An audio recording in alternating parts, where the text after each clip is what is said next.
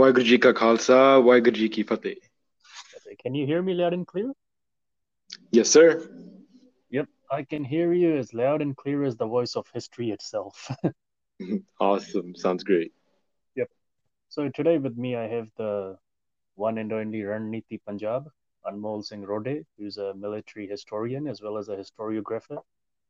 Two fields which you don't see being so prominent among the Sikhs and today we are discussing whether the Marathas rebuilt Darbar Sahib or not.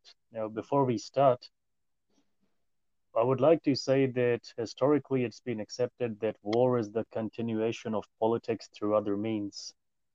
But today we are discussing how the history of politics suddenly transformed into the politics of history. Would you agree with me?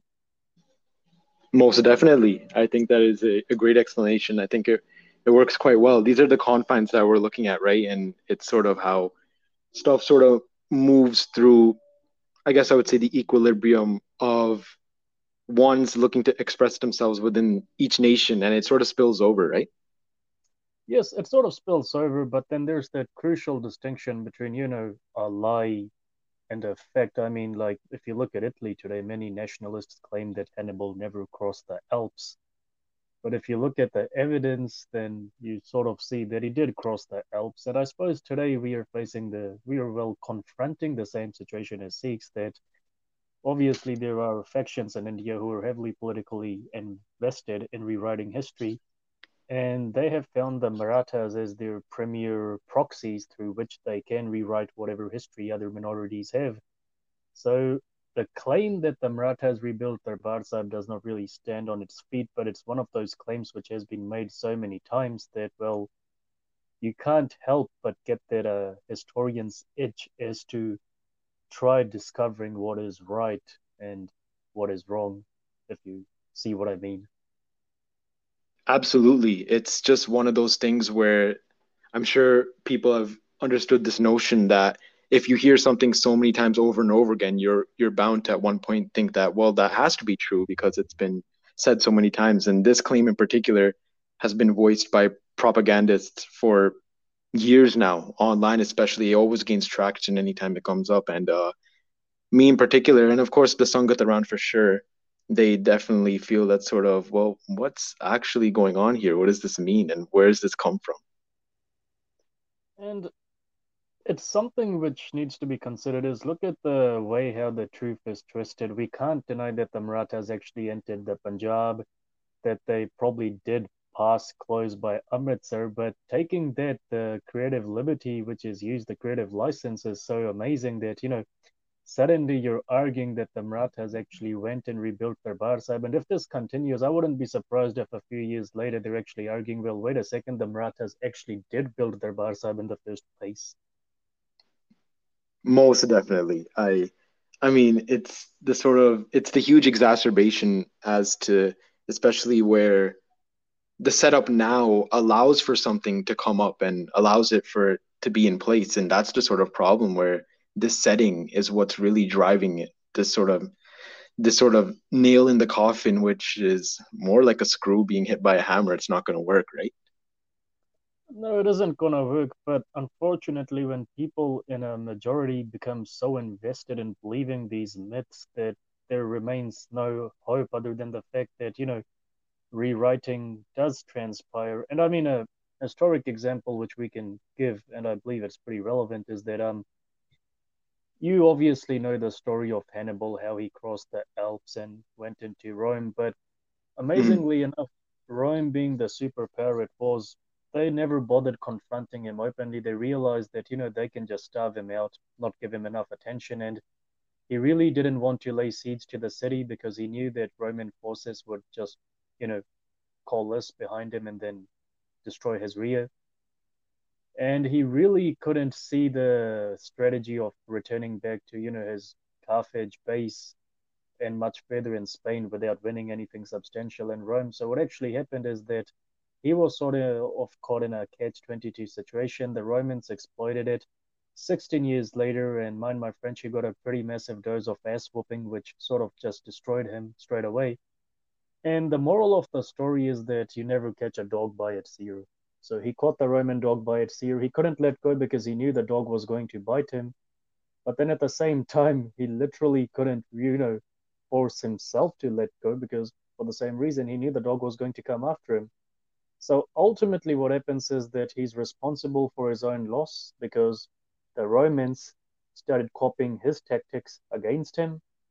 But if you read history today, you see that the Romans are reduced to the background as tyrants, while Hannibal is made out to be a hero. And I believe that somehow, somewhere along the way, the Hannibal myth has been studied the wrong way because even if you look at the Americans today, they spent 20 years in Afghanistan and you can say walked away with the same results as Hannibal, which is nothing. They have nothing to show for what they did in the Middle East. Exactly. That is, I've never heard a, a better explanation. You know, Hannibal was bound to Carthage, and even him returning with his tail between his legs, you know, it, it would have been completely detrimental. And you see this sort of time and time again where even for, uh, even for like the, the uh, American example here, right? 20 years in Afghanistan and nothing to show for it, right? And you would think that, oh, they, ha- they would have the power and time and time again this this sort of narrative comes up where it's just not working out. And it's it's really inter- it's really interesting to see how that will also unfold over time even analyzing it. I know obviously studies now are being done in afghanistan and what the americans truly achieved or what they had not but this is just sort of the lens and the context that we're looking at. And i think the the marathas here could kind of kind of fit the context. Yeah, I believe they can fit the context, and that's why I usually say because when you study a historical figure, because uh, some while back we actually did do an episode on you know the Khalsa misls and the American uh, founding fathers and how you know even though like three years, three to four years, less than half a decade separated them, there was a massive difference in their vision that the misls were never able to pull together and form what we can call an effective, long-lasting confederacy in name, versus the founding fathers did what the misls failed to do. And there was criticism leveraged at us that, well, you know, you can't criticize uh, Jathedar Jassa Singh Ahluwalia for being visionless. But then at the end of the day, if you build up a historic figure, I mean, you build them up to the proportions of God Himself, mm-hmm. you're running the risk of stepping into the same river twice because literally you're positioning yourself to make the same mistakes which that figure ultimately ended up making and I suppose that's where Western historiography comes in. That, you know, for example, if you take General Grant, we know that General Grant was an effective general, but he wasn't an effective politician because he had this problem where he couldn't distrust people. He didn't have that healthy suspicion of people's intents, and those people ultimately, you know, destroyed his career. Similarly, when you have such historic figures like, you know, Baba Jassa Singh Ahluwalia or anyone else, you need to look at the good and the bad, like with Hannibal so you don't step into the same river twice. But you know, unfortunately, it's already too late for the Americans. But the way the Maratha myth is going today, there might be time to save people from themselves who actually believe that they came into uh, Punjab to help the Sikhs, whereas literally, as you will tell us, they were far from the philanthropists which they're made out to be. They had less than noble motives to come into the Punjab in the first place. Absolutely. I mean, just looking right into it there, it's it's so interesting that how this something like this could spin about. And um, it's true, the Marathas had very little interest into Punjab to begin with. Um, Raghunath Rao had not even the slightest intention of what he knew was actually getting into, and just strictly avoiding even associating with the Khalsa alone. He'd uh, he'd really missed the chance there. And he not only that, but he'd also come into the part where the Khalsa had already seen them as foreign when they were entering to begin with. And Adina Beg had done his also hardest while visiting the Sikh Sardars and Jathedar Jassa Singh at uh, Amritsar to try and convince them to get through. And uh, they followed, but it was something that uh, from the get go wasn't meant to last. And even from the Maratha side alone, they tried. And um, no, not saying they had tried. Actually, they were quite nonchalant and open about disregarding the Khalsa entirely, and it didn't work in their favor. So, can you give us a brief introduction to the timeline? So, what year precisely did they actually decide to enter Punjab, and what led up to that? What were the times like at that particular period for Sikhs as well as the Marathas. Right. So this not this does not come about if there was no Adina Beg, right? So had there not been Adina Beg, this was most likely not going to happen. I know that's a really tough pill for propagandists to swallow, but it's absolutely true. Because Adina Beg was the one who invited the Marathas, Raghunath Rao and Malhar Holkar were stationed in Delhi, and he had seen a uh, he had seen a card, another card that he could play, and he offered them the invitation of, well, every day's march that you have into Punjab, I will give you 100,000 rupees. Every halt that you happen to have, you will get 50,000 rupees, and we will come and together with the Khalsa, we will overtake Lahore and get Abdali out of here once and for all. That time being represented by his son Taimur Shah and the the viceroy uh, Jahan Khan. So, so what was hmm. Adina's intentions? What did he actually aim to do ultimately? So Adina, he was always really under the oppression that he had the potential to establish his own Raj. Yep. He was never loyal to any one authority in particular, and you can tell by his movements of constantly just flipping sides. Um, he comes about as a measly soldier, and he rolled to be rose to be a, a revenue collector in Kang, particular near Sultanpur Lodi. And within a year's worth time, he had the entire Tahsil to his name. And just few months afterwards, uh, Zakaria Khan, who was then the Mughal Subedar of Lahore, he appointed Adina Beg as the Hakam or chief of the entire Sultanpur Lodi district, right? Yep. And so from that, basing around what the Sikh Sangat had going, to just to close the gap in his rise to Hakam, um, the Sikhs had already been quite a decent presence, particularly in the Majha to begin with. And as we all probably have heard through the childhood stories growing up, the our Akali Singh Faujan, they subscribed to the guerrilla style warfare. They were, you know, in and out of the forest, Machiwara, wherever, and moving about and making quite big havoc on Mughal caravans. And so the Mughal hierarchy had become aware that the in particular is quite a, they were quite reluctant and hesitant to pass through. And so these small vacuums were being created where it became safe to congregate. And Amritsar, for times, was quite safe. And uh, Subedar Zakaria Khan himself, he lifted the persecutive policies in uh, 1733 against the Sikhs. And that's when, you know, the Nawabship and the Jagir was offered, or the imperial land grant. And it was consisting of the parganas of uh, Deepalpur, I believe, uh, Kanganwal, and Jabbal. Yep. And so then at that moment, uh, Sarbat Khalsa was called by then the third Jathedar of Akal Takht, or traditionally the term back then was Akal Takht Mukhi Sevadar, um, Diwan Baba Darbara Singh. And um, he himself was very hesitant to accept the Nawabship. He actually did not want to. He did not believe it was a good call, but he recognized the authority of the Sarbat Khalsa and he saw that many Sikhs were intrigued on actually receiving it. So he himself had stepped down, and the Sarbat Khalsa there had elected an Anki Singh named Kapur Singh Virk. Yep. He takes the Nawabship, and with the Sangat, they still maintain some, tr- maintain some trouble, always congregating at Harmandir Sahib Akal Takht. A year later, Diwan Baba Darbar Singh would pass away, and now Jathedar Kapoor Singh, he is now Nawab as well.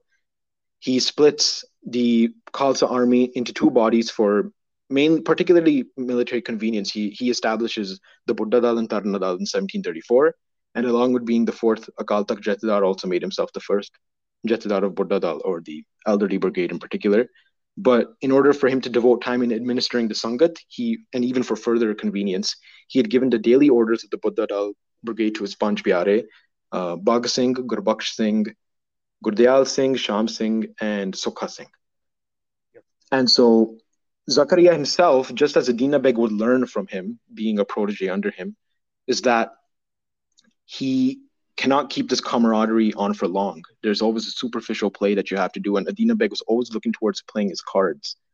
And so, just before the Vaisakhi of 1735, Zakaria Khan had sent a troop to reoccupy the Majha. And he, Zakaria in particular, was really keen on making sure the Sikhs returned to civil life and disband the military authority that Guru Gobind Singh had deputed to us. And so those infamous policies were reinstated for the Mughal commoner to persecute the Sikh on their own accord. And this would last from 1735 to 1739. And after Sultan Nadir Shah's invasion of Punjab, the Persian the Persian leader in 1739. The six that's where the vacuums were effectively created in place. And Zakaria Khan, in response, had made Adina Beg the Nazim, or the administrator of the entire Jalandhar Doab, with specific instructions to uh, suppress the Khalsa. So this is particularly from 1734 to 1739. So ultimately, during this time, all these events have transpired and happened. So, if I remember correctly, what was the situation like in Punjab by 1757 when the Marathas are supposed to have actually come into Darbar Sahib? Uh, I mean, not into Darbar Sahib, into the Punjab itself, when it's alleged they rebuilt the Darbar around the period. In the lead up to that, we also have the Battle of Golwar or Amritsar, where, you know, obviously Baba Deep Singh fights to the death what is the situation like in Punjab at that time? Because, you know, unfortunately, one of the things which Sikh academics have is that they do not rely on, you know, the fact that there are always going to be new sources to find. I mean, how many Sikh intellectuals do you know or historians who, after Dr. Ganda Singh actually went out and started looking for new sources? I mean, I know of no one, but do you know of anyone who actually made such an effort? No, that is that's quite difficult. Otherwise, than me, and obviously, you know, in particular, I'm writing a book on Banda Singh, and I'm I'm out there looking for the most obscure things I could just for something to touch upon. It's it's it's rare. You don't see this sort of acceptance of yep. the new information. You know, it's always the Puratan Granth has the authority. Yep, and like Dr. Balwant Singh Dhillon, who we did a Banda Singh episode with, told us that you know this has unfortunately led to massive stagnation in Sikh uh, you know, in the Sikh comprehension of history because, you know, what we have is, I believe in the 60s or 70s, the Akal Takht actually passed a resolution that these Puratan Granths based on, you know, Samprada said this, Babaji said that, Jathedarji said that, oral tradition, etc. These Granths were actually outright banned from being commercialized because of their, you know, disputed content, their controversial content. And it was decided that, you know, Sikh historians and intellectuals need to sit down and form a narrative of Sikh history, which can be, you know, digested in modern times, rather than, you know, what's being claimed that the seventh Guru had so many wives, or you know, etc., or you know, some historic Sikh figure had so many affairs, etc. You know, these trivial details which aren't true. However, what's actually happened now in the 21st century is that suddenly this ban or the consensus behind that decision has been forgotten. And Sikh historians today are just focused on one thing, which is, you know, milking these ancient Granths with, you know, whatever mistakes they have. You know, they're pretty much like emaciated cows. They have over milked these cows, for, you know, uh, picturesque terminology. On the other hand, however, if you do consider some things, I mean, especially this time around here, the Baba Deep Singh incident and all that, what, what has happened, our picture of this is given by, and I'm sure you'd agree with me, is Tamasnama, Miskeen's Tamasnama. Am I correct? That's the primary source which people seem to be relying on nowadays. Yes, the Tamasnama. Yes, I was was looking at that, and uh, it's the sort of stuff that is, I believe, it is quite new on the scene as well. If I'm not mistaken, it is something that's just recently been shown attention. Correct? Yes, and unfortunately, the thing with Tamasnama is, you know, it's by Miskeen, and we know that Miskeen was pro Afghan. He was pretty much pro Muslim, to be honest, at the end of the day, if I actually put it in those terms. And there was obviously that, you know, religious background to this conflict that we're Muslims, they're Sikhs. And even though many Muslims spotted Sikhs in Punjab, many did not. Anyway, what Miskeen writes, and there is an overarching pattern here, is that if it's a case of a Muslim victory, he's always going to say the Muslims had less warriors than they actually had to sort of make it, you know, give it that divine overtone that Allah spotted us in winning. Second problem with Miskeen is that Miskeen also, and it seems he did this willfully, he conflates different historic incidents. So, for example, regarding the Baba Deep Singh incident, because this is where all this begins with, he claims that the Sikhs attacked Lahore the Afghans and the Lahorites bet them back to Amritsar, demolished the Darbar Sahib, and they actually killed their generals down there. Now, other than him, there is no evidence, even fieldwork wise, that the Sikhs actually marched upon Lahore at that time and they were beaten back. So it seems this was some sort of a raid which was conducted by the Afghans against the Sikhs. And they demolished the Darbar Sahib. Baba Deep Singh came and managed to fight them back to the fringes of Amritsar. And why I'm actually repeating this is because many of these right wing propagandists claim that because Maskeen says the Sikhs lost, that means the Sikhs had no control of Amritsar at this time, ergo the fact that the Darbar Sahib remained demolished. Absolutely. Um, Tamas Khan was uh, quite an intriguing character, and he would write the ways he did. He definitely proliferated much of the the Muslim accounts and sharing of what he had to do. Um, Maskeen himself, I believe he was of, it said either Armenian or Kurdish origin, and he was kidnapped by Nadir Shah's Uzbek soldiers in Asia Minor and brought to Punjab at the, uh, I think it was at the age of seven, and given to Mir Mannu for military service. So he had been in the Punjab for a while, and he, after Manu had died in November of 1753, he served Murad Begum, his widow, and in the Tam- Tamasnama, he writes everything about the lens uh, through the lens of personal knowledge, and he shares um, much of the accounts is biased towards presenting the lowest damage done to Muslim rulers, and he routinely regards the Sikhs as wretches, or as, uh, of course, as to do, as Khafi Khan does as well in his Muntakhab al Lubab. And this is the sort of bias that we're sort of looking at. And so right wing propagandists, they're willing to overlook that to show, hey, there's something here. And even though it's not of merit, they're going to run with it, right? Yeah, that's the thing. I mean, and unfortunately, if you look at Sikh historians themselves, like Surjit Singh Gandhi, even Dr. Ganda Singh, we discussed this in our last episode that, you know, the sources they study just because they're historians doesn't mean they're going to be 101% correct, because a new generation of historians can always build upon their work.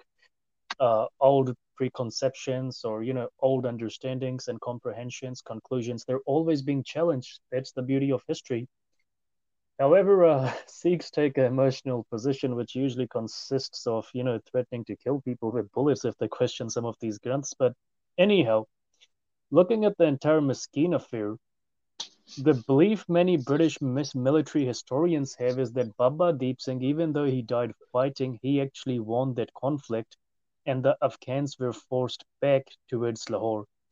Now, this understanding is borne out by several other things, but the most uh, biggest feather in the Sikh cap or the Sikh the star is that why is it that the Afghans never moved past Amritsar to seal off the border between Delhi and Jalandhar if they had actually won?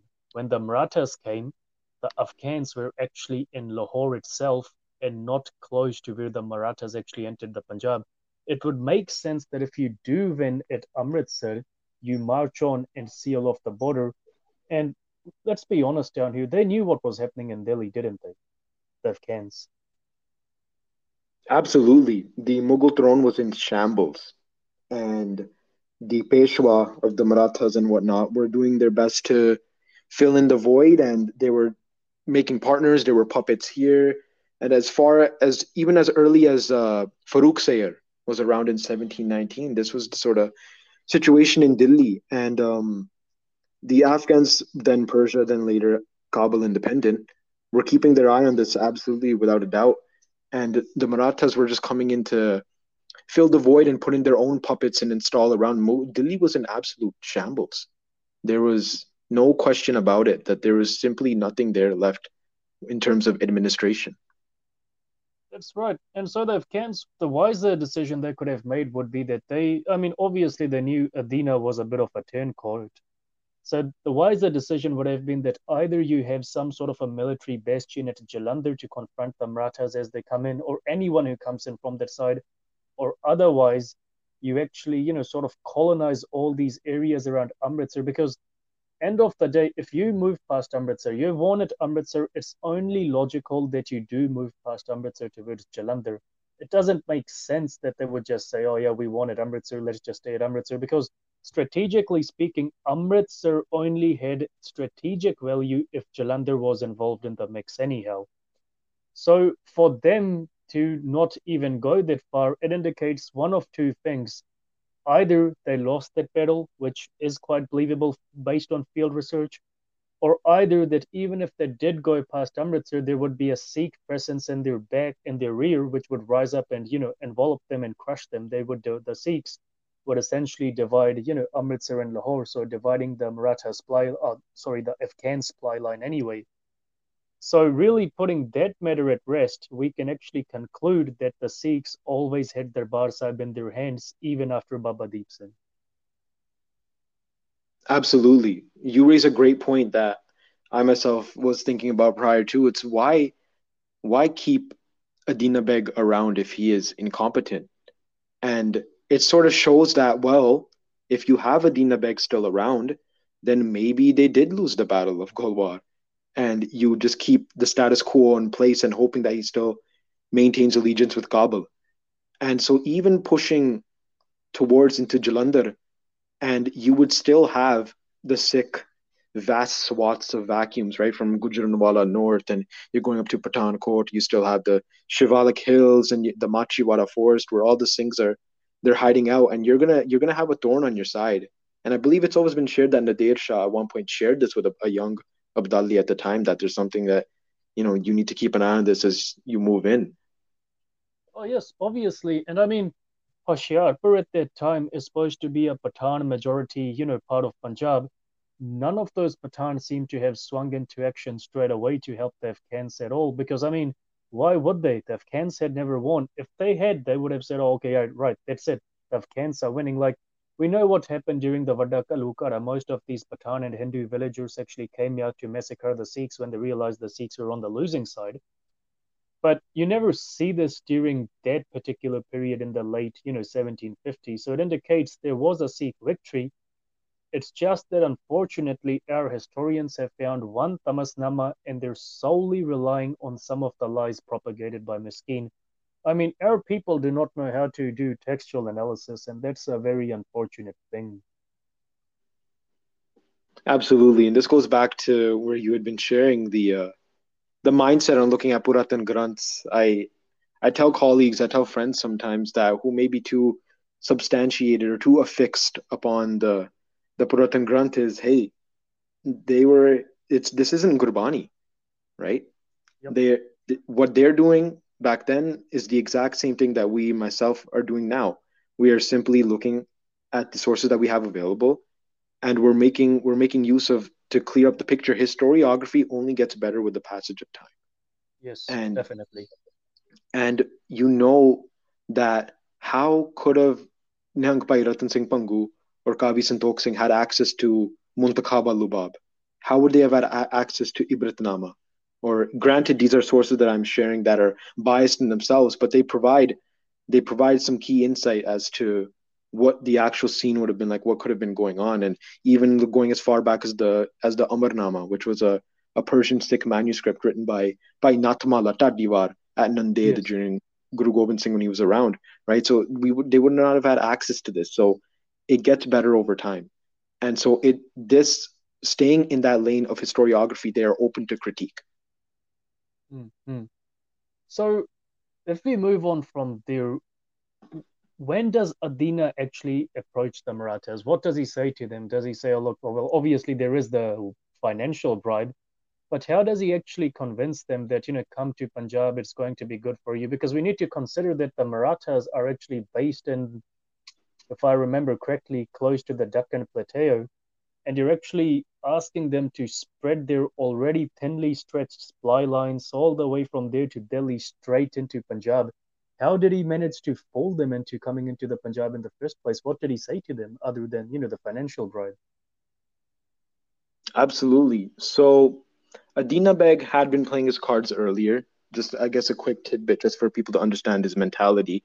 When Shahnawaz Khan had won out against Yahya Khan for securing the Subedari of Lahore, Adina Beg had convinced Shahnawaz to allow Abdali to come in, which would have been, I believe, his third invasion allow him to come in. But while at the same time, he told the Mughal Sarkar in Delhi that, oh, an oncoming Durrani invasion is here.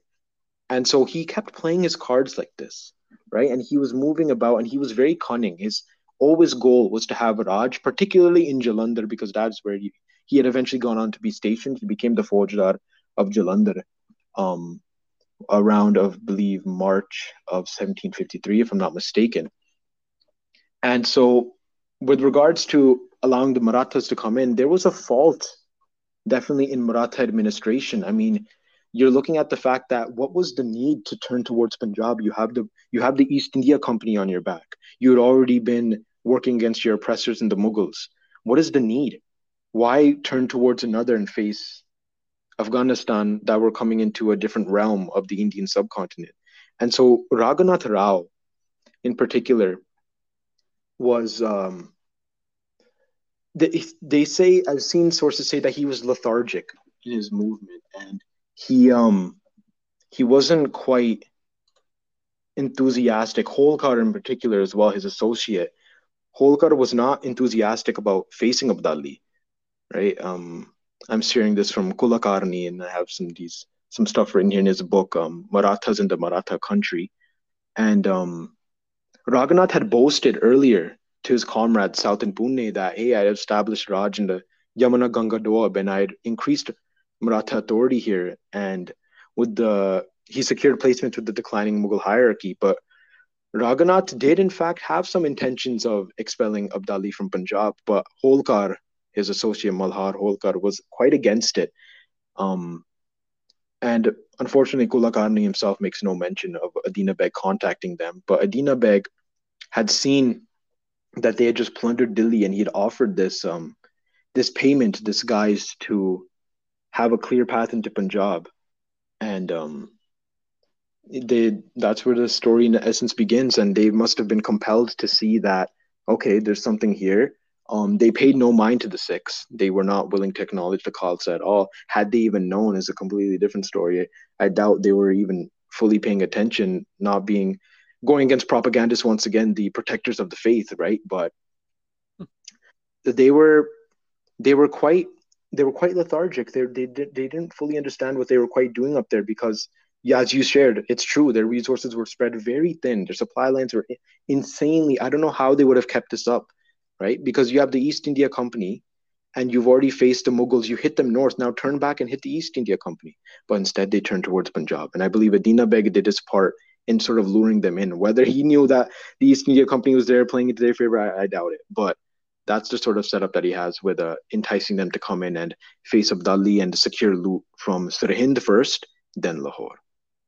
And I suppose one thing we need to remember down here is even like, especially if you look at East India Company records, the Sikhs were nobody. The Sikhs were, you know, not nobodies as is claimed today. They were actually you know, quite fierce warriors. They were actually feared for their prowess. So they had a dog in the fight. Could it be that Adina ultimately sold the Marathas this notion that, look, with me in the Punjab, there will be someone keeping an eye on Delhi. You guys are, you know, based so far away. Rather than march to Delhi, I can do the same for you. You know, just come and sort things out at Delhi for you. But at the same time, he would have been thinking that if I use the Sikhs in my designs to build that empire, basically they can just turn on me, kick me out of my territories, and say, okay, goodbye, buddy. Thank you for getting us this, you know, Raj. That basically they will use me as a proxy. So could it be that he knew that the Marathas would definitely go back at some certain point in time from the Punjab and if he uses them to establish his, uh, you know, governorship or his empire, whatever he wanted to do ultimately, that at the very least he would actually have something to his name after they left, and he wouldn't have to, you know, risk the danger of the Sikhs overtaking whatever it was the Marathas got him. Absolutely, because that is definitely correct. Because with Pune being so far, and of course he himself knowing that Kabul is so far, he'd already experienced his own little piece of Raj, which must have enticed him more to sort of run for getting a part two. Because after Mir Manu had died on November 3rd, 1753, and then his son held the regency for a while until the next year of May, and Murad Begum was the widow, and she would assume it. But Adina Beg had officially lost connections to Kabul because Mir Mannu had died. He was still a subject under Mannu in Jalandhar. And then, of course, he retained no connection to Mughal Delhi. So he had had what he wanted. He established his Raj in Punjab for a while. He had had the entire Jalandhar Doab to himself.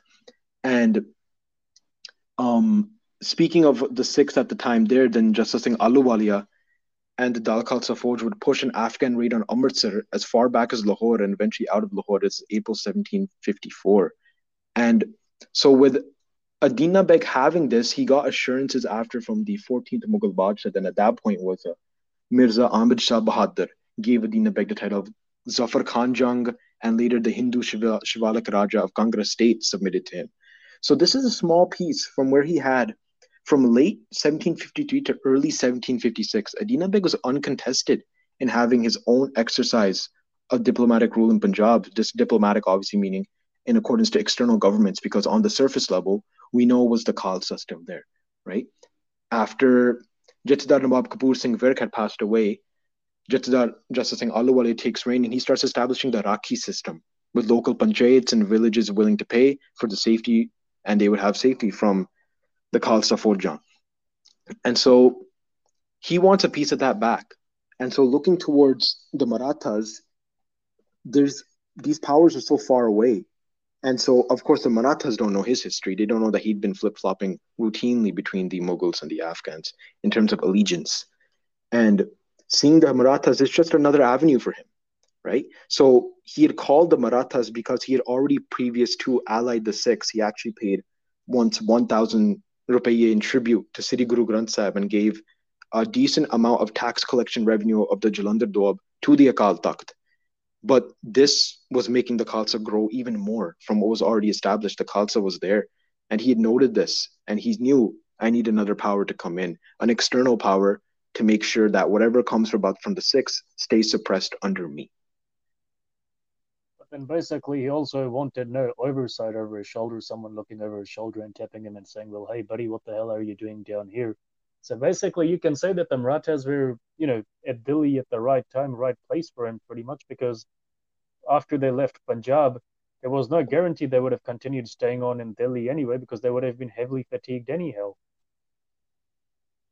Absolutely. And you mentioned watching over his shoulder. I mean, at one point, um, early on to his Faujdar in Jalandhar, Adina Beg was actually allowing the Sikhs to do what they'd please, and Zakaria Khan's watching his shoulder. Hey, what are you doing? He calls him in the next year and has him tortured for the failure of collecting taxes, and so he was released a year later. So Adina Beg was Adina Beg was a difficult individual, and he knew what he had wanted from the get go. So seeing Raghunath and Holkar in um, Delhi nearby, it was just another avenue, and of course, it shared that Raghunath and Holkar were quick on leaving Punjab. They did not want to stay in Punjab anymore. They, um, the Peshwa then was Raghunath's older brother, uh, Balaji Bajirao.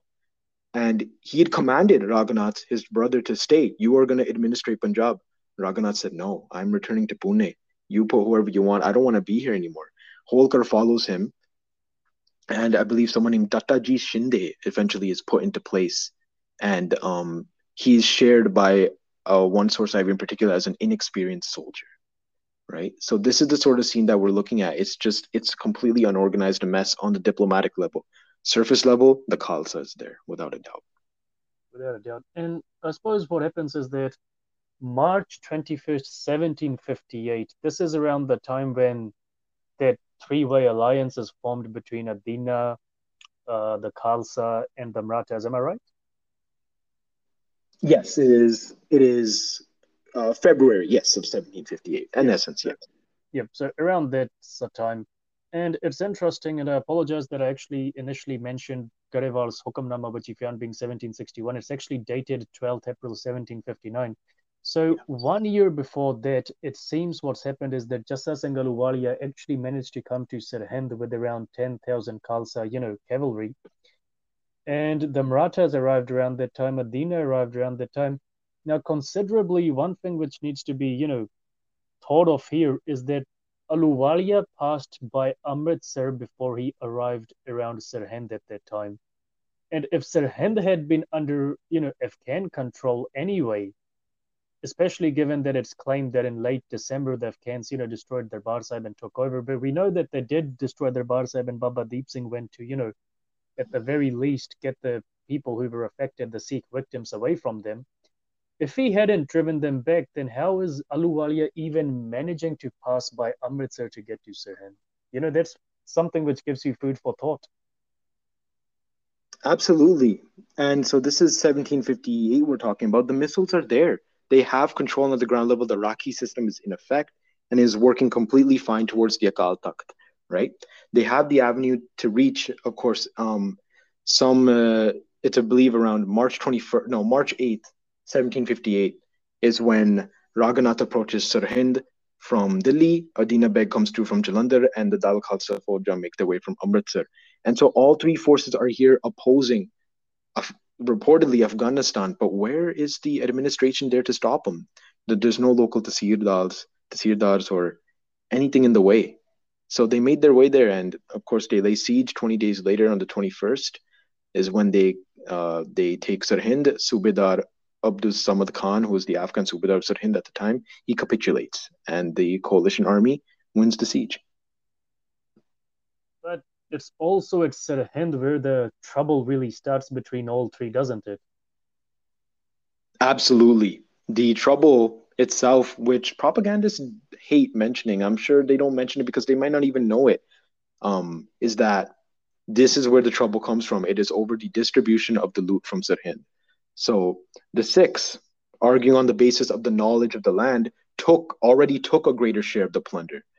And Raghunath and Holkar and the Marathas complained to Adina Beg, and they demanded a share that was proportionate to the number of troops in each army. So Adina, as he had brokered the alliance, had to broker a peace between the two forces here at Sirhind, which shows the agitation and the um, the I guess I would say the, the not the goal the goal of the Marathas to save the Khalsa. It's just not there. And so on the surface level, it's just not there. And so he brokered a peace between the two forces. Adina, on his intelligence side, perhaps still his cunning side, opted to give the larger share of the loot to his neighbors in the Khalsa Panth. And then he proposed to maintain peace between the two, that the Sikhs would remain two marches ahead of the foreign Maratha army. And this deal was accepted, and then they would march towards occupied Lahore, uh, Afghan occupied Lahore, and nowhere near Amritsar.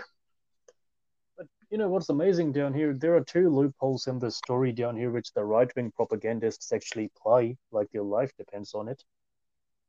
The first one is that Shivaji Maratha started fighting against Aurangzeb after Aurangzeb obviously refused to allow him a vassalage because Shivaji wanted to be employed by Aurangzeb and to uh, capture Peshawar. Aurangzeb pretty much said, No, I don't trust a man like you, get lost and you know obviously that's where the fight begins. Now amazingly enough maratha sources and you are using primarily maratha sources am i correct? Yes i've been looking at a, a whole slew of um, maratha textbooks ranging from um, the first ever in 1826 to what even uh, hindu based authors are writing now so basically, other than the few right-wing propagandists, which are basically the louder ones, there is no mention of the Marathas rebuilding Darbar Sahib in any of them. Am I right? Absolutely not. There is no recollection. There's no evidence presented at all. Because I mean, if you look at the pre-19th century Maratha records, it doesn't even seem that they're aware of the existence of the Sikhs in the first place as to you know who a Sikh is, what constitutes Sikhi, etc. So, first question which arises here is that in their heyday, when they actually began fighting under Shivaji, Marathas had a lot of strategic gold. They had tactical victories. Why did no Maratha chief even ever mention in passing that they need to go to Delhi to save Guru Tegh Bahadur? Absolutely. That is a great right. point you mentioned. Exactly. Yep.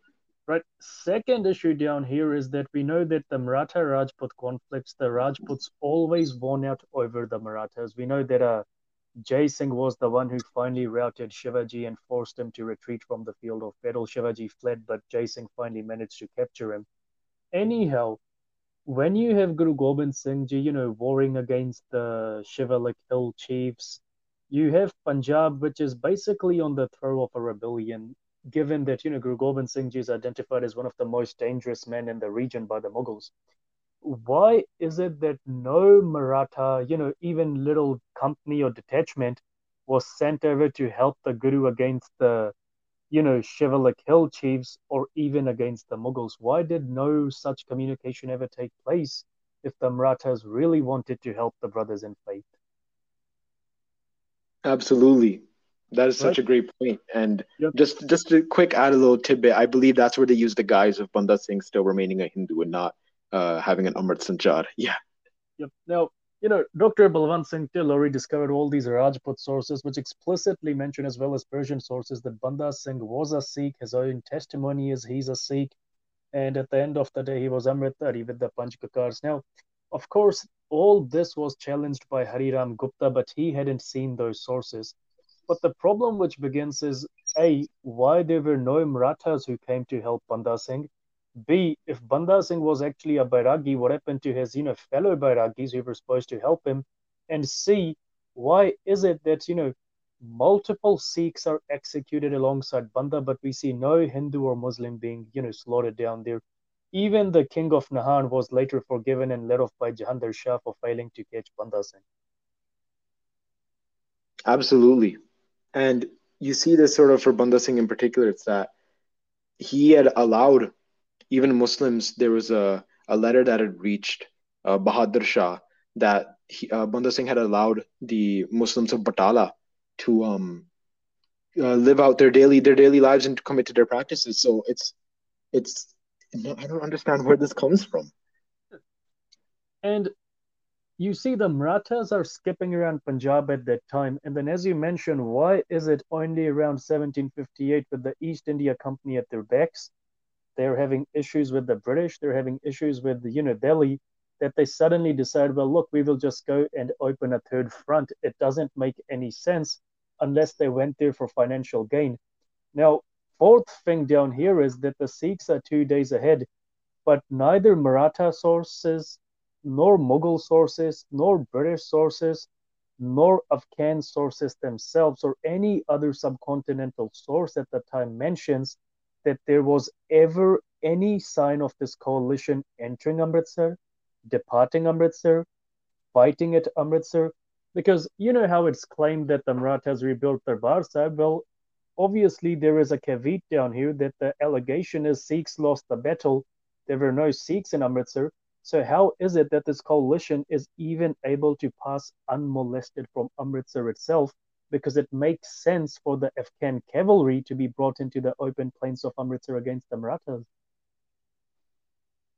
Absolutely. There is just simply no way that they could have gone by through Amritsar. There is, we have the Tamasnama, right, which granted, um, as we already established, is quite biased, but online, it's reckoned that most of the records of the movements of the Marathas in particular, granted, uh, Tamas Khan, right? He's in Punjab. Miskin is in Punjab, and he's aware of this. He's he prior to he had already taken part in several of previously Mir Mannu's and then Adina Beg's campaigns against the Sikhs, and the movements that he had made note of of where the Marathas were going from it was February of 1758 to January 1759 is practically 99% accurate and it is not once mentioned that the Marathas had made their way to Amritsar, willingly, unwillingly, and they themselves, because it's been already established that they were completely in the mindset of disregarding the Khalsa because they're here on Adina Beg's behalf, right?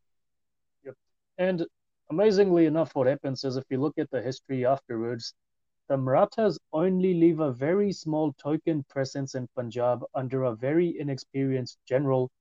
There is no you know, one thing is there are no monuments built if this is all about Hindu Padpadishahi, that, you know, Sikhs were Hindus and there was Hindu Padshahi.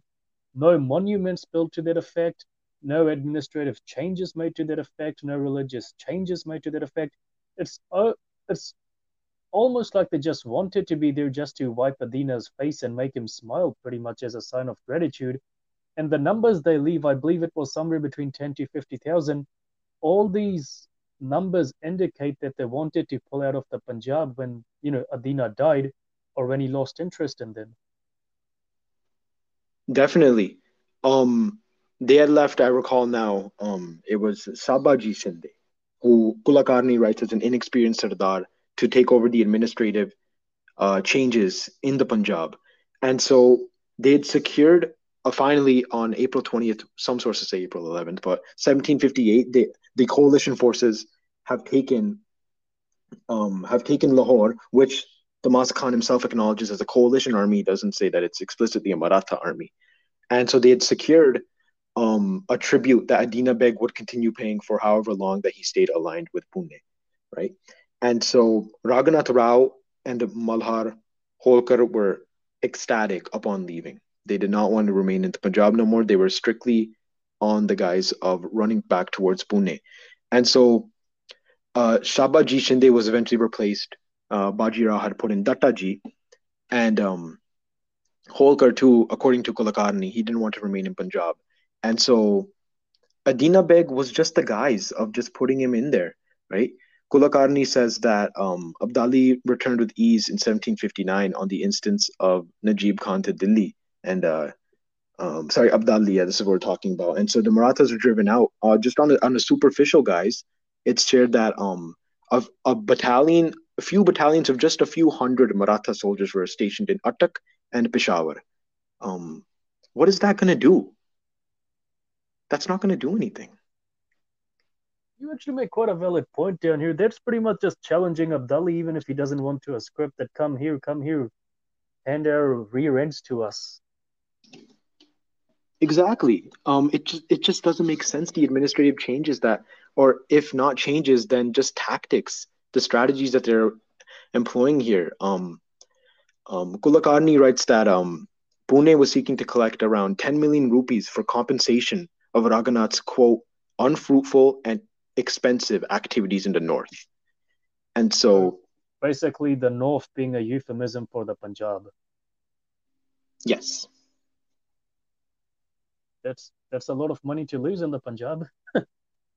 Absolutely. And so um it was once shared that um what I was looking at in particular, well, what defines exercising power?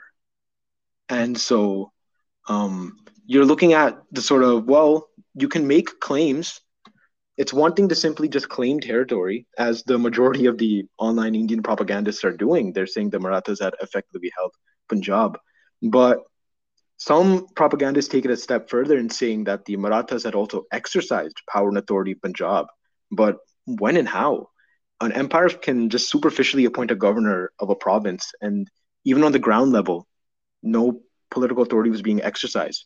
So Raghunath, rather than appointing a Maratha as the governor of Punjab, appointed Adina Beg, and Adina had remained as an independent, only nominally nominally retaining uh, diplomatic ties with the Marathas. So I personally believe that the best way for anyone to actually determine that an entity is exercising power in a region is economic, and that is taxation, right? You're having, you're exercising, you're leaving taxes, you're having revenue connection. So the Maratha taxation system was unique in the sense they had what they called, I believe, is a chauth uh, with local kingdoms and princedoms, and they utilized it. Um, I look, I was looking towards Britannica, and some people they don't see Britannica so much, but what makes Britannica great is that only uh, qualified editors and educators can actually edit it. And so Britannica shares that quote: "The Marathas claimed that it was a payment that involved, in return, protection from other attacks." But few princes, Hindu or Muslim, saw its incidence in light. Since rulers always tried to collect their revenue in full, this impost, in addition to the regular revenue demand, was regarded as oppressive. It did make it did much to make the Marathas unpopular throughout India among Hindus and Muslims alike. So this is the Chauth tax, tax being collected. And I, there was an interesting tangent here that I'd seen that in April 1751, the Nawab of Awadh, or historically Oudh uh, state, Shuja Uddala, who was aligned with the declining Mughal Darbar in Delhi, on his own accord, made the Peshwa of Marathas, Balaji Bajirao at the time, he made him the Mughal governor of Agra and Ajmer states, while also deputing the Marathas to collect their chauth taxes in Sindh and Punjab. So, take a look at this. So, we have a second tier external authority, right? The Nawab of Oudh is still under Delhi. A second tier external authority had given another first tier external party the right to collect taxes in Punjab, right? yep. But I'm sourcing this from an actual uh, conference proceeding, a seminar that was held at the Shivaji University. Uh, it was at the Maratha History Seminar from May 28th to the 31st in 1970. And Dr. Shri Ram Sharma, himself a Maratha historian, wrote, uh, spoke out and wrote on the seminar that Quote, but the treaty soon became a scrap of paper as the Marathas took no step to perform the service which they had undertaken. End quote. Obviously, because they didn't really want to be in Peshawar, and I believe that Abdali only left a small contingent, which was pretty big at the time anyway, but for him it would have been small at Lahore just to keep an eye on the Punjab while he then went back to Afghanistan. And one thing to remember is that Abdali wasn't, you know, only invading India at the time, the subcontinent. He was invading Khiva, Bukhara, and many other places. There were problems at his own court. He went back there, and Peshawar must not have had such a strong, you know, contingent or could it be that he set an ambush for the Marathas to see what they would do? And when he saw that they were so less in numbers, he decided to attack them. And I guess the only problem here was that, you know, his son and viceroy vacated Lahore. Otherwise, he could just have enveloped them and crushed them straight away because he would have been well aware that they weren't going to come from Pune to, you know, no one was going to send reinforcements from so far away to save the few Marathas, you know, caught between him and uh, Lahore. And at the end of the day, there wouldn't be so many in the first place. Even if they did manage to make it into the Punjab to confront him, they would have been exhausted, you know, lambs to the slaughter. Right. So this is suggesting that the Marathas on their own had what propagandists share, uh, pushed and chased the Afghan forces from Lahore all the way to Attock and Peshawar. Um, that didn't happen. They had stopped at Lahore, and just as whatever forces were remaining or whatever Afghan forces were leaving, they had they had obviously vacated. And should there have been those few those few small battalions, uh, as far as I know, they were just stationed in Attak and Peshawar for the for the appeasement of Adina Beg. Mm-hmm. Because really, it seems they were sightseeing, but they got a ass whooping handed to them by Abdali. You know, almost like when the cat's away, the mice come out to play. well, then the cat did come back suddenly. Absolutely, and what put Afghanistan in such a in such an interesting place is that, as you had shared, um, with them raiding in the north and Central Asia, Bukhara, Kokand, and Khiva, um, Afghanistan was in such a place that they did not have the natural resources that they could have. They constantly had to rely on pillaging periphery lands. And so that strained Abdali for constantly going into Central Asia and then coming into the Punjab and further into India. Um, he couldn't keep doing this. And so he had problems in his darbar back in uh, Kabul. And so he needed to be back. And so with not exercising still too much authority even in the Punjab, because remember the Khalsa's on the ground level there, the Rakhi system's in place, right? And so you're talking about villages even by Sialkot and Gujranwala, where the Sukerchakia were doing their thing. This is the, these are areas that they're losing revenue from, but there's not. It's out of Abdali's hands because he can't always be there. And so Adina Beg had seen this as a guise to, hey, I can break off from Kabul. I don't see the Akal Takht being too strong, although these Sikhs are are not plentiful. They're they're quite they're quite courageous, but the, I don't want to have them take that upper hand in us two doing it alone. Let's call in Raghunath. Let's call in the Marathas and get something done. And this is the uh, this is the nature of the things where propagandists just cannot accept that um, Adina Beg was the one brokering the alliance. The Sikhs themselves and Sikhs and Marathas were not themselves even acknowledging each other. And I believe that the Marathas finally, you can say, fully vacated Punjab around 58, mid 58, June, July, and those few token garrisons were chased out by Abdali around 60, 61 if they weren't, you know, destroyed. But then, interestingly enough, J.S. Grewal, the Hukamnama he found, I understand it was him at least, it might have been found by another historian, but he also studied it and sort of made it as popular as it is today. 12th April 1759 it has a damaged seal, but otherwise it's been authenticated to be from that time. I believe it might have been written by the Shidi Misl because, you know, they were in charge of Gurdwaras at the time. And basically, mm-hmm. it's addressed to Shri Akal Purkh Ji Ka Khalsa, uh, mentions three prominent Sikhs of Patan, and they are charged by the Dal Khalsa. So it's based on the authority of the Dal Khalsa to collect rupees 125 from their local Sangats and dispatch it to the Akal Takht and Shri Darbar Sahib because there has been extensive damage wrought by the Afghans in 1757 and the Darbar Sahib still needs to be fully, you know, renovated.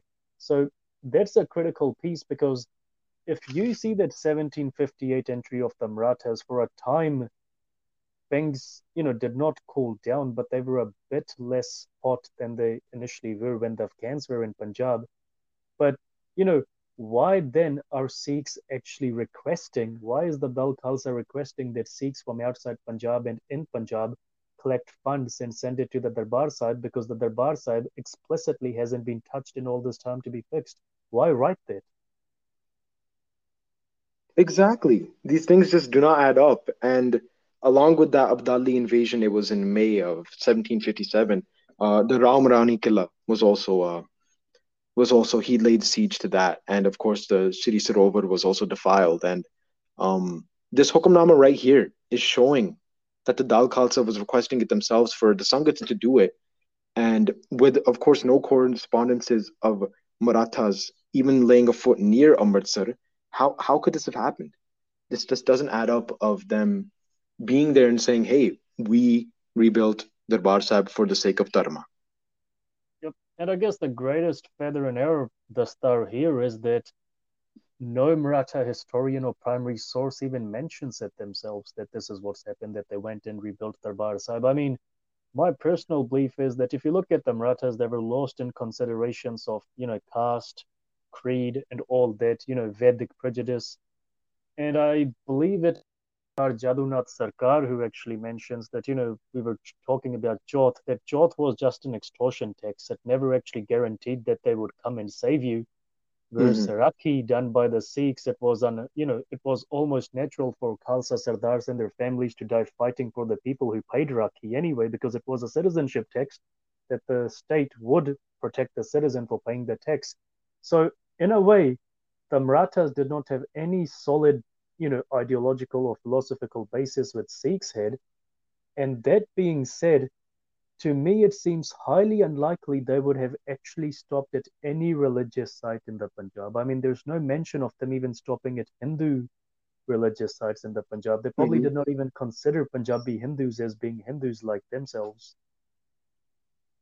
Yeah, there's no evidence of them stopping at Mathura or uh, Thanesar, uh, which is nearby Kurukshetra. No, none of that. Nothing. And interestingly enough, now this is where things are going to get pretty grim, and we're going to mention a few names. So, SikhRI, Sikh Research Institute in the United States, I believe that's their name, and it's headed by Sardar Harinder Singh. Correct me if I'm wrong. Yes, Sikh Research yes. Institute. Now, we have a Singh on Twitter who runs a handle called Jatinder Tweets. And mm-hmm. Jatinder has actually pointed out multiple times, he's tagged SikhRI multiple times, that you have reproduced an article in which you cite Sardar Kapoor Singh claiming that the Marathas paid, I mean, rupees 12.5 lakhs or 125 lakhs, somewhere along those in lines, that for the rebuilding of the Darbar Sahib, that they actually came and, you know, boyed in front of the Shri Guru Granth Sahib, took prasad, listened to, you know, Kirtan and had langar did their stuff and went away. You know, almost like you get all these foreign politicians coming into Gurdwaras and making election speeches. Yeah, exactly. Exactly. Now, no Persian source mentions this. No Sikh source mentions this. No sources mention this. And it's amazing, with all due respect to Sardar Kapoor Singh, Sardar Kapoor Singh had a very, uh, very interesting view of Sikhi and the role of Sikhs and Sikh history, but ultimately, most of these views do not really hold up. If it hadn't been for the Anandpur resolution, Sardar Kapoor Singh would just have been another national professor of Sikhism. And kudos to the man for taking a political stand. But, you know, like I said before, no historian ever is going to be 101% correct. We will always find errors in their works. Sardar Kapoor Singh makes no mention of any source from which he got this Maratha mythos. And Jatinder has argued multiple times, has tried telling SikhRI, has tried contacting them to take their article down because the right wing propagandists pull that article out every time this debate ensues. But leaving aside where Sardar Kapoor Singh got this information from, there is one particular source which mentions that the Marathas made obeisance at Darbar Sahib, they paid their respects, but they never rebuilt it. And there are certain problems with this text, as you know, you would fully well know. And the first one is it's almost written a hundred years after this event. Second problem is that it mentions no sources. Third problem is that out of all these thousands of texts, that's the only source to mention this. And the fourth problem is, and here's the greatest irony because, you know, the right wing propagandists have this religious thing going on. It's written by a Muslim Mughalophile employee of the British East India Company. That's what I find the absolute best. I'm so glad that you mentioned that. So, this is where the first claim of the Marathas offering a payment to rebuild Harmandir Sahib. It comes in September of 1854. Uh, a historian is named uh, Mufti Aliuddin Lahori in his book Ibratnama. Yes. And so Aliuddin was an employee of the uh, British East India Company. He had served with various postings at Bahawalpur, Firozpur, Ludhiana, and I believe Multan, and even Sindh before he settled down in Lahore. And it's noted that Ali's father, Mufti Khairuddin, was also an East India Company servant, and he had originally planned to write such a publication himself, but he had died before he had the chance. And so Colonel Wade, who was the East India Company director in Ludhiana, then deputed Ali to finish the task. And so Ali dedicated the book, which he had written, Ibratnama, to the British Commissioner of Lahore, Charles Raikes. And Ali himself, along with routinely scrutinizing non Muslim groups, also plays favorites when he's writing about the British when they annexed the Khalsa Raj in 1849. And so looking at our timeline in particular, Ali goes into detail about like the Marathas visiting Amritsar, exchanging gifts with Sikh Sardars. No sources mentioned whatsoever. This comes 90, 96 years after the coalition army seized Lahore, and that anyone writes something like this. So Ali is flawed in his writing. As I noted, um, it's really interesting that Ali writes things like these because you have to look at just a quick situation what was happening within the writing core of the East India Company. Five years earlier, before this book was written by Ali, Joseph Davy Cunningham, a Scottish soldier and historian with the East India Company, he completed his own monumental book. It's quite big for the time on the history of the Sikhs in Punjab up until the final battles of the Second Anglo-Sikh War. He wrote this in 1849. And so Cunningham in his book, he openly discusses the fact that there were actually active traders in the Lahore Darbar, which were corresponding with British forces. And so um, uh, the servants and the East India Company, learning about this after the publication, his superiors had fired Cunningham and they removed him from East India Company service. So Ali, without a doubt, he had saw this and he'd worked on kissing up towards his superiors so that he could keep his posting. And that includes opting to share lies in his work. And I suppose he would have been warning the British. I mean, look, the man is a Mughalophile. His entire Ibratnama is this one big moan for, oh, the Mughals were so great, but these blasted Sikhs took them out of the picture. And he would probably see, Ali would have seen how depressed the Sikhs were that they lost their Barsad. The British gave it to, you know, Dasi and Nirmala months. He would have seen how crestfallen they were that they lost their sovereignty and what best way to injure Sikh aspirations to sovereignty than, you know, take the Bar Sahib away from them, almost abducted from the Sikhs. And he would have just, you know, put salt on their wounds by saying, well, wait a second, you know, white people, watch out for these guys. The Marathas and the Sikhs who took out, you know, Mughal rule in Punjab, because he would have he his claim, if you look at it, primarily his claim seems to be that Adina and the Sikhs got together and then the Marathas were invited into the Punjab, almost like you know he's giving credit to the Sikhs for what Adina did because basically Adina was a fellow Muslim, so he couldn't really go against Adina, could he? And intriguingly enough, he's blaming the Sikhs for letting the Marathas into the Punjab, and he's saying, "Watch out." This is what they do at Darbar Sahib. They get your enemies over. They sit down and form coalitions do not let them do it. It's almost like he's justifying what the British did to the Sikhs. Clearly, and it, it, it, makes sense for him to use the Maratha guys because, well, the British, should they read his his work, and they'll see that, well, we had already dealt with the Marathas. 1818, they were already out, and we had done it. So if the Marathas were up here helping, then it's something that we themselves don't need to pay too much mind to specifically with respect to the Marathas because we have already subjugated them. So now it's time to, hey, the Sikhs had called them up. And so this is something that you, as the British, you know, Calcutta via London, need to be aware of and pay attention to. Obviously. And, you know, what I find ironic down here is when the Marathas came into Punjab, they never stopped cow slaughter. uh, sorry, Adina Begum, Muslim, the head of Punjab. They did all contrary to what the right wing, you know, propagandists portray about them.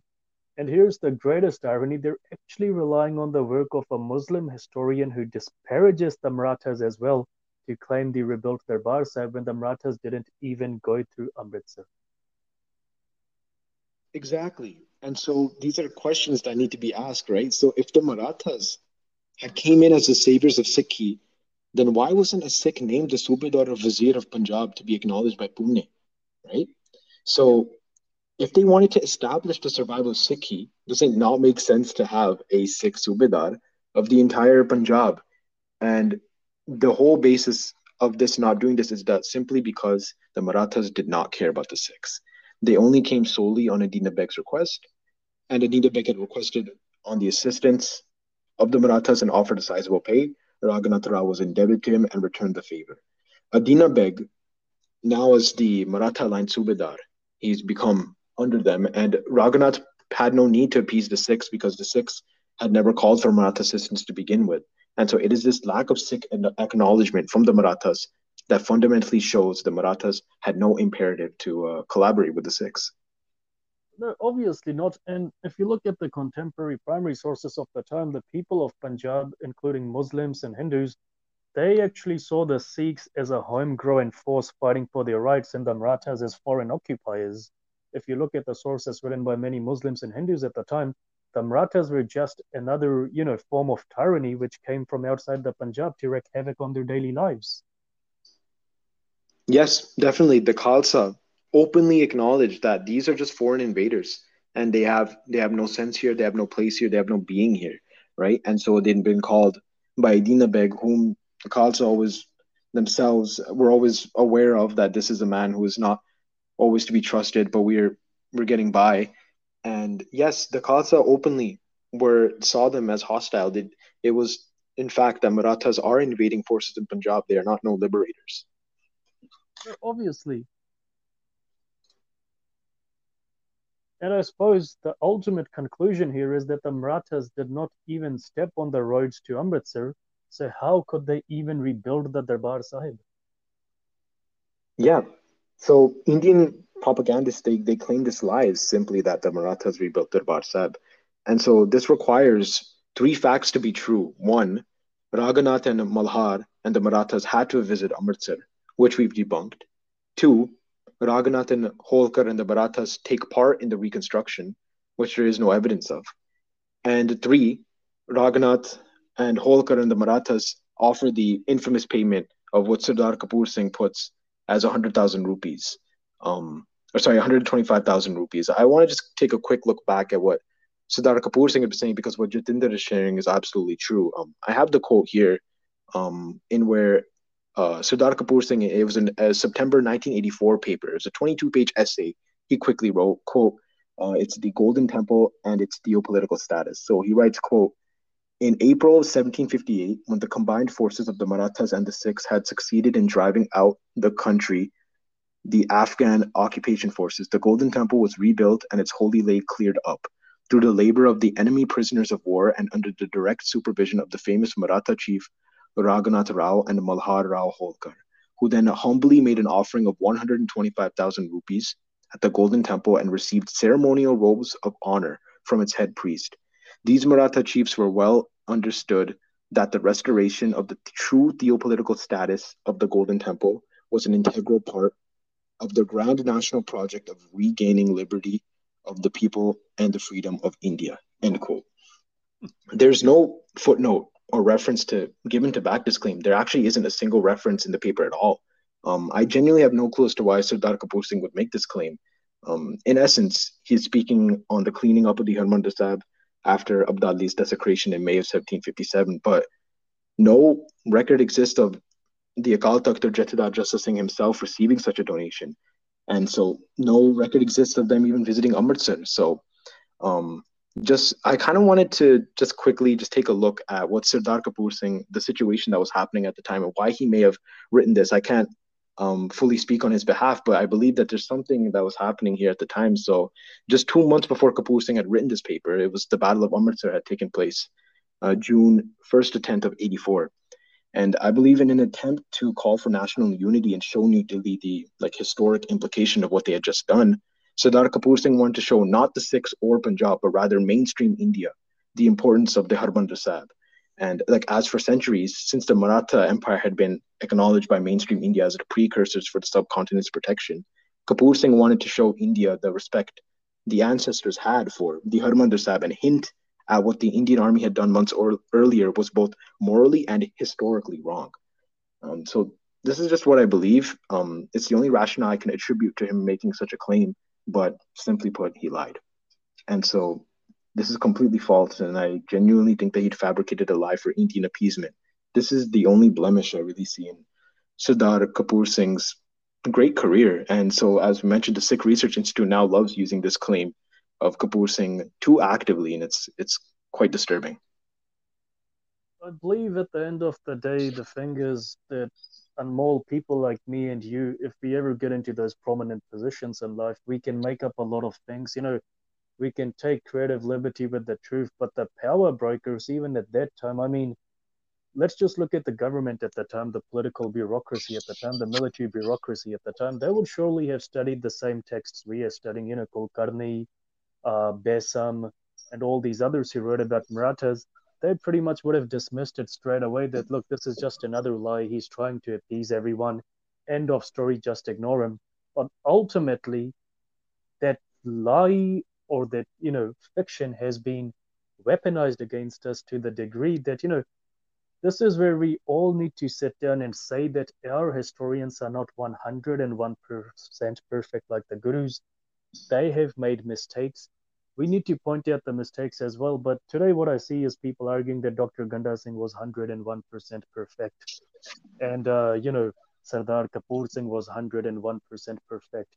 But when you have things like this, are we really going to accept they're 101% perfect if they're total lies or, you know, total misunderstandings? Exactly.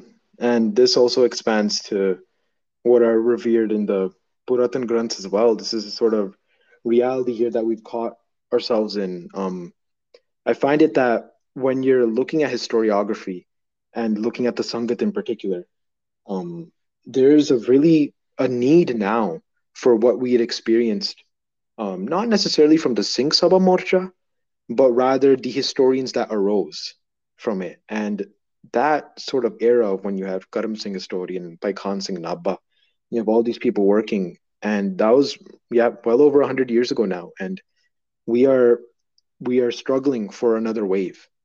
We deeply need it and i mean i know i'm going to say a very controversial name here but in 2001 if i remember correctly there was an issue where the akal takht the Jathedar of Akal Takht, Joginder Singh Vedanti, publicized the Gurbilas Patshai Chevi, and there was a massive uproar, even to the point when he later went to the States, there was a massive fist fight in a restaurant or something. You know, Sikhs always ripping each other's the stars off. Mm-hmm. The text was the Gurbilas Patshai 6th, as I said before, and much serious issue was taken against it. And one of the voices which emerged at the time was very controversial. That was Gurbaksh Singh Kala Afghana. Now, obviously, we know that his views on the Dasam Granth did not align with many people, and there was much conflict with this man. However, I did read a little pamphlet he wrote at the time about, you know, historic granths and how we should use them. And he pointed out that, you know, there was a reason why these granths were mitigated because these are raw sources, right? They're unrefined. We're literally dealing with the byproduct of someone's prejudices, their bias, their perceptions. And we need to form a coherent narrative out of it which agrees with the truth and not necessarily with someone's perception. So when these granths are read out in the gurdwaras, given to the sangats, and you're using these granths to form a picture of Rahat or what you know Sikh history is, there's obviously bound to be massive problems. Obviously, there will be much conflict, but that conflict will become even more exacerbated when the opposing factions, when non-Sikhs start using those same texts to attack Sikhi. So, what are you going to say then that you know the gurus never gave those office darshan you know people claim that so and so historic granth was written after guru gobind singh ji gave 52 darshan to the writer or you know guru nanak came back to visit the writer and inform him about this and that. How are you going to hold that up to someone who obviously does not believe in that because it's not true? But secondly, if your Granth is really, you know, downplaying Sikh history, what does it say about it in the first place? Exactly. This is this is the trouble that comes with this. It's been so, as you shared, you know, Kathavachaks are sharing this and sharing that constantly. We're we're combing through these granths and it becomes especially when you're exposed to it from childhood, it becomes exposed to you in a way that like, well, it has to be true.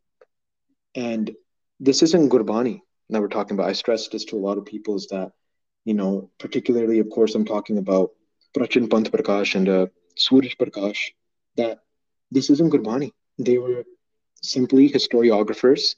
And what we are doing now is, is no different. What Ganda Singh had done, what Bhai Singh Nabha had done, and of course he'd written Gurshabd Ratnakar, Mahankosh, stuff like this. This it's prone to critique, and we are simply in a phase where historiography grows over time, and we need to take a step back and look at the full picture because I'm in under the firm belief that Kavi Santokh Singh did not have the full picture. Nihangpai Ratan Singh Bhangu did not have the full picture.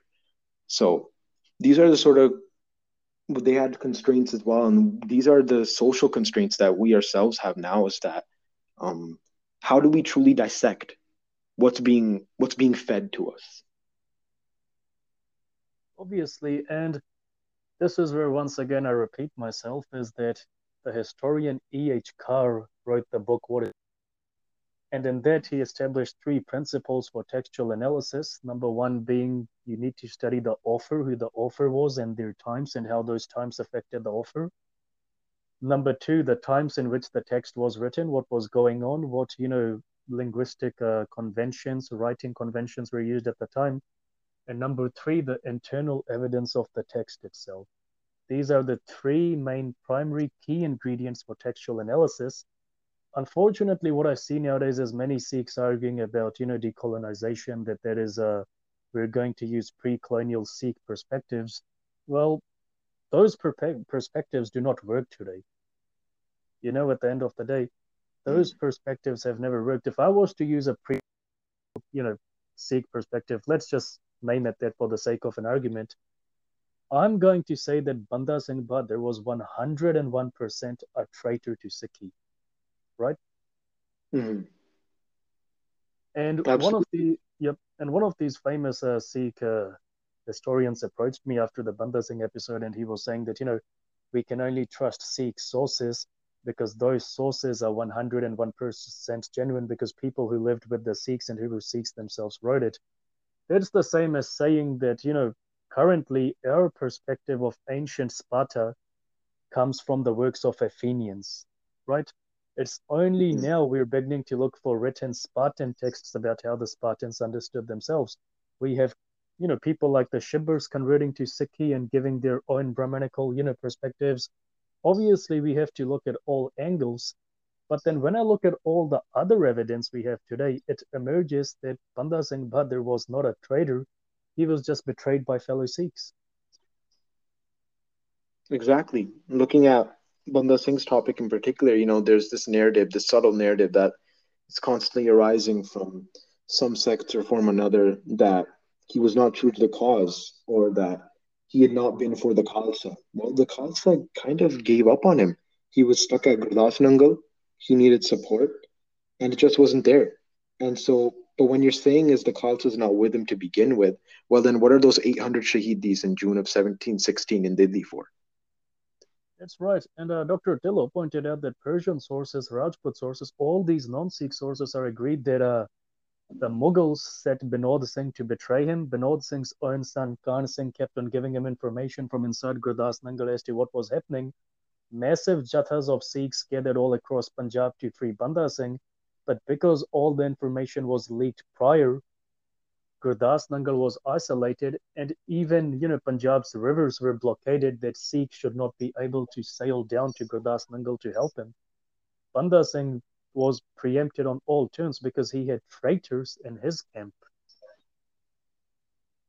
Definitely, it's right. it's just Yeah, go for it. Yep. So if we take that historic Granth perspective, that you know Sampradaya is right, Babaji is right, Jathedarji is right, aren't we betraying Banda Singh's memory? Absolutely. I definitely agree with that. You know, you hear this, Sampradaya said that, Jathebandi said this, and you you don't get not aside from just the full picture, but you just don't get the truth. And you need to you need to be able to dissect these things and look into towards, okay, well, Banda Singh in particular, uh, he had his difficulties. I mean, even as early as when he entered Hisar, you know, and the um, Majha and Doaba Sikhs were blockaded from crossing the Satluj south into his arms. And of course, uh, a Sarbat Khalsa, what I argue was the first Sarbat Khalsa, then was called in late May of 1710 after his win in Sirhind. And, but it's, it just didn't, it didn't fall through. And so Banda Singh in particular, well, how can, how can you fault someone who gave the effort, but in turn were being taught that he wasn't? he wasn't giving the effort, right? This is the sort of this is the sort of struggle and the basis in which the Panth is, is in right now. It's it's quite difficult to imagine that we would be here and constricted in such a time, but it's just, I believe, a reality. What are your thoughts? 101%. I mean, the amount of threats we receive, the amount of, you know, death threats, particularly we receive because we speak it against this uh, narrow perception of understanding history, it's just amazing. And it's always the usual suspects, but it's just amazing when you have, you know, young teenage children actually making those threats as to, you know, what's going on, you know? And if we take the Sardar Kapoor Singh thing, you know, obviously this is one of the reactions we're going to get that Sardar Kapoor Singh drafted the Anandpur resolution. He was a great leader of the Sikhs. He is 101% right. And those same people are going to feed this to their children that the Marathas helped rebuild Darbar Sahib. Exactly. And this is just the reality of the situations that with I guess as you shared those children or whatnot, whoever are coming at the next, it's just that it's one thing to look at history, but it's another thing to dissect and learn history and be take a look back and understand the actual process of historiography. You know, I, I tell people that um and I'd gotten this off of good advice from my an elder cousin of mine that, you know, I'd I'd done simply just a minors in history.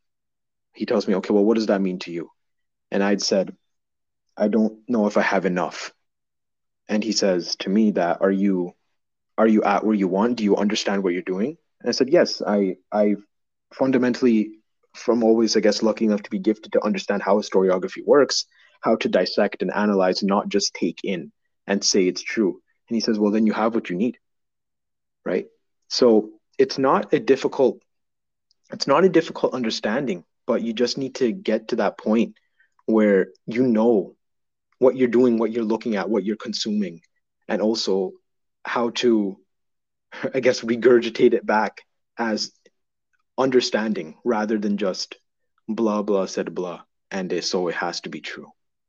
At the end bolo satnam shri vaheguru that's like a seal. You can't deny it after that. Absolutely. Absolutely.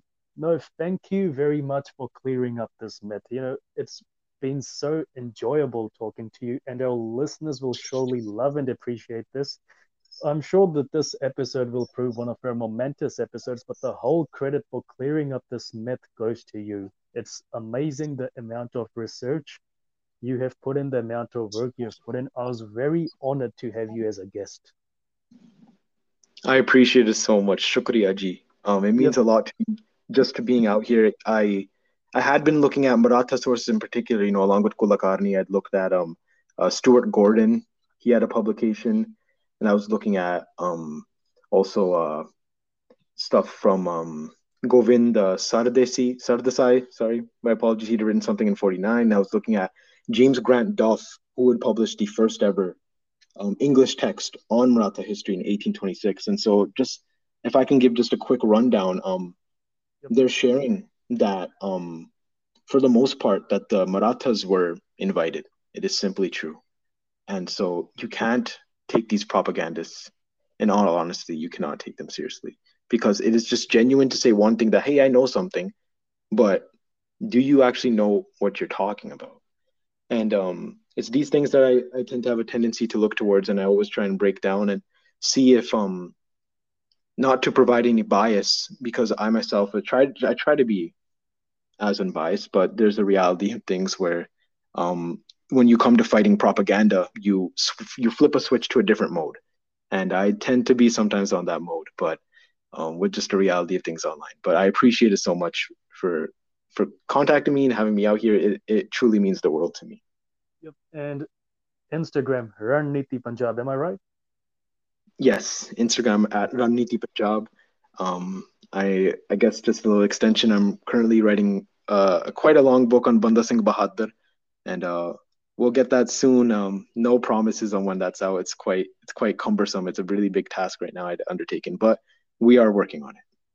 Okay then. Thank you very much for your time and your efforts. Waheguru ji ਕਾ ਖਾਲਸਾ ਵਾਹਿਗੁਰੂ ਜੀ ਕੀ ਫਤਿਹ ਵਾਹਿਗੁਰੂ ਜੀ ਕਾ ਖਾਲਸਾ ਵਾਹਿਗੁਰੂ ਜੀ ਕੀ ਫਤਿਹ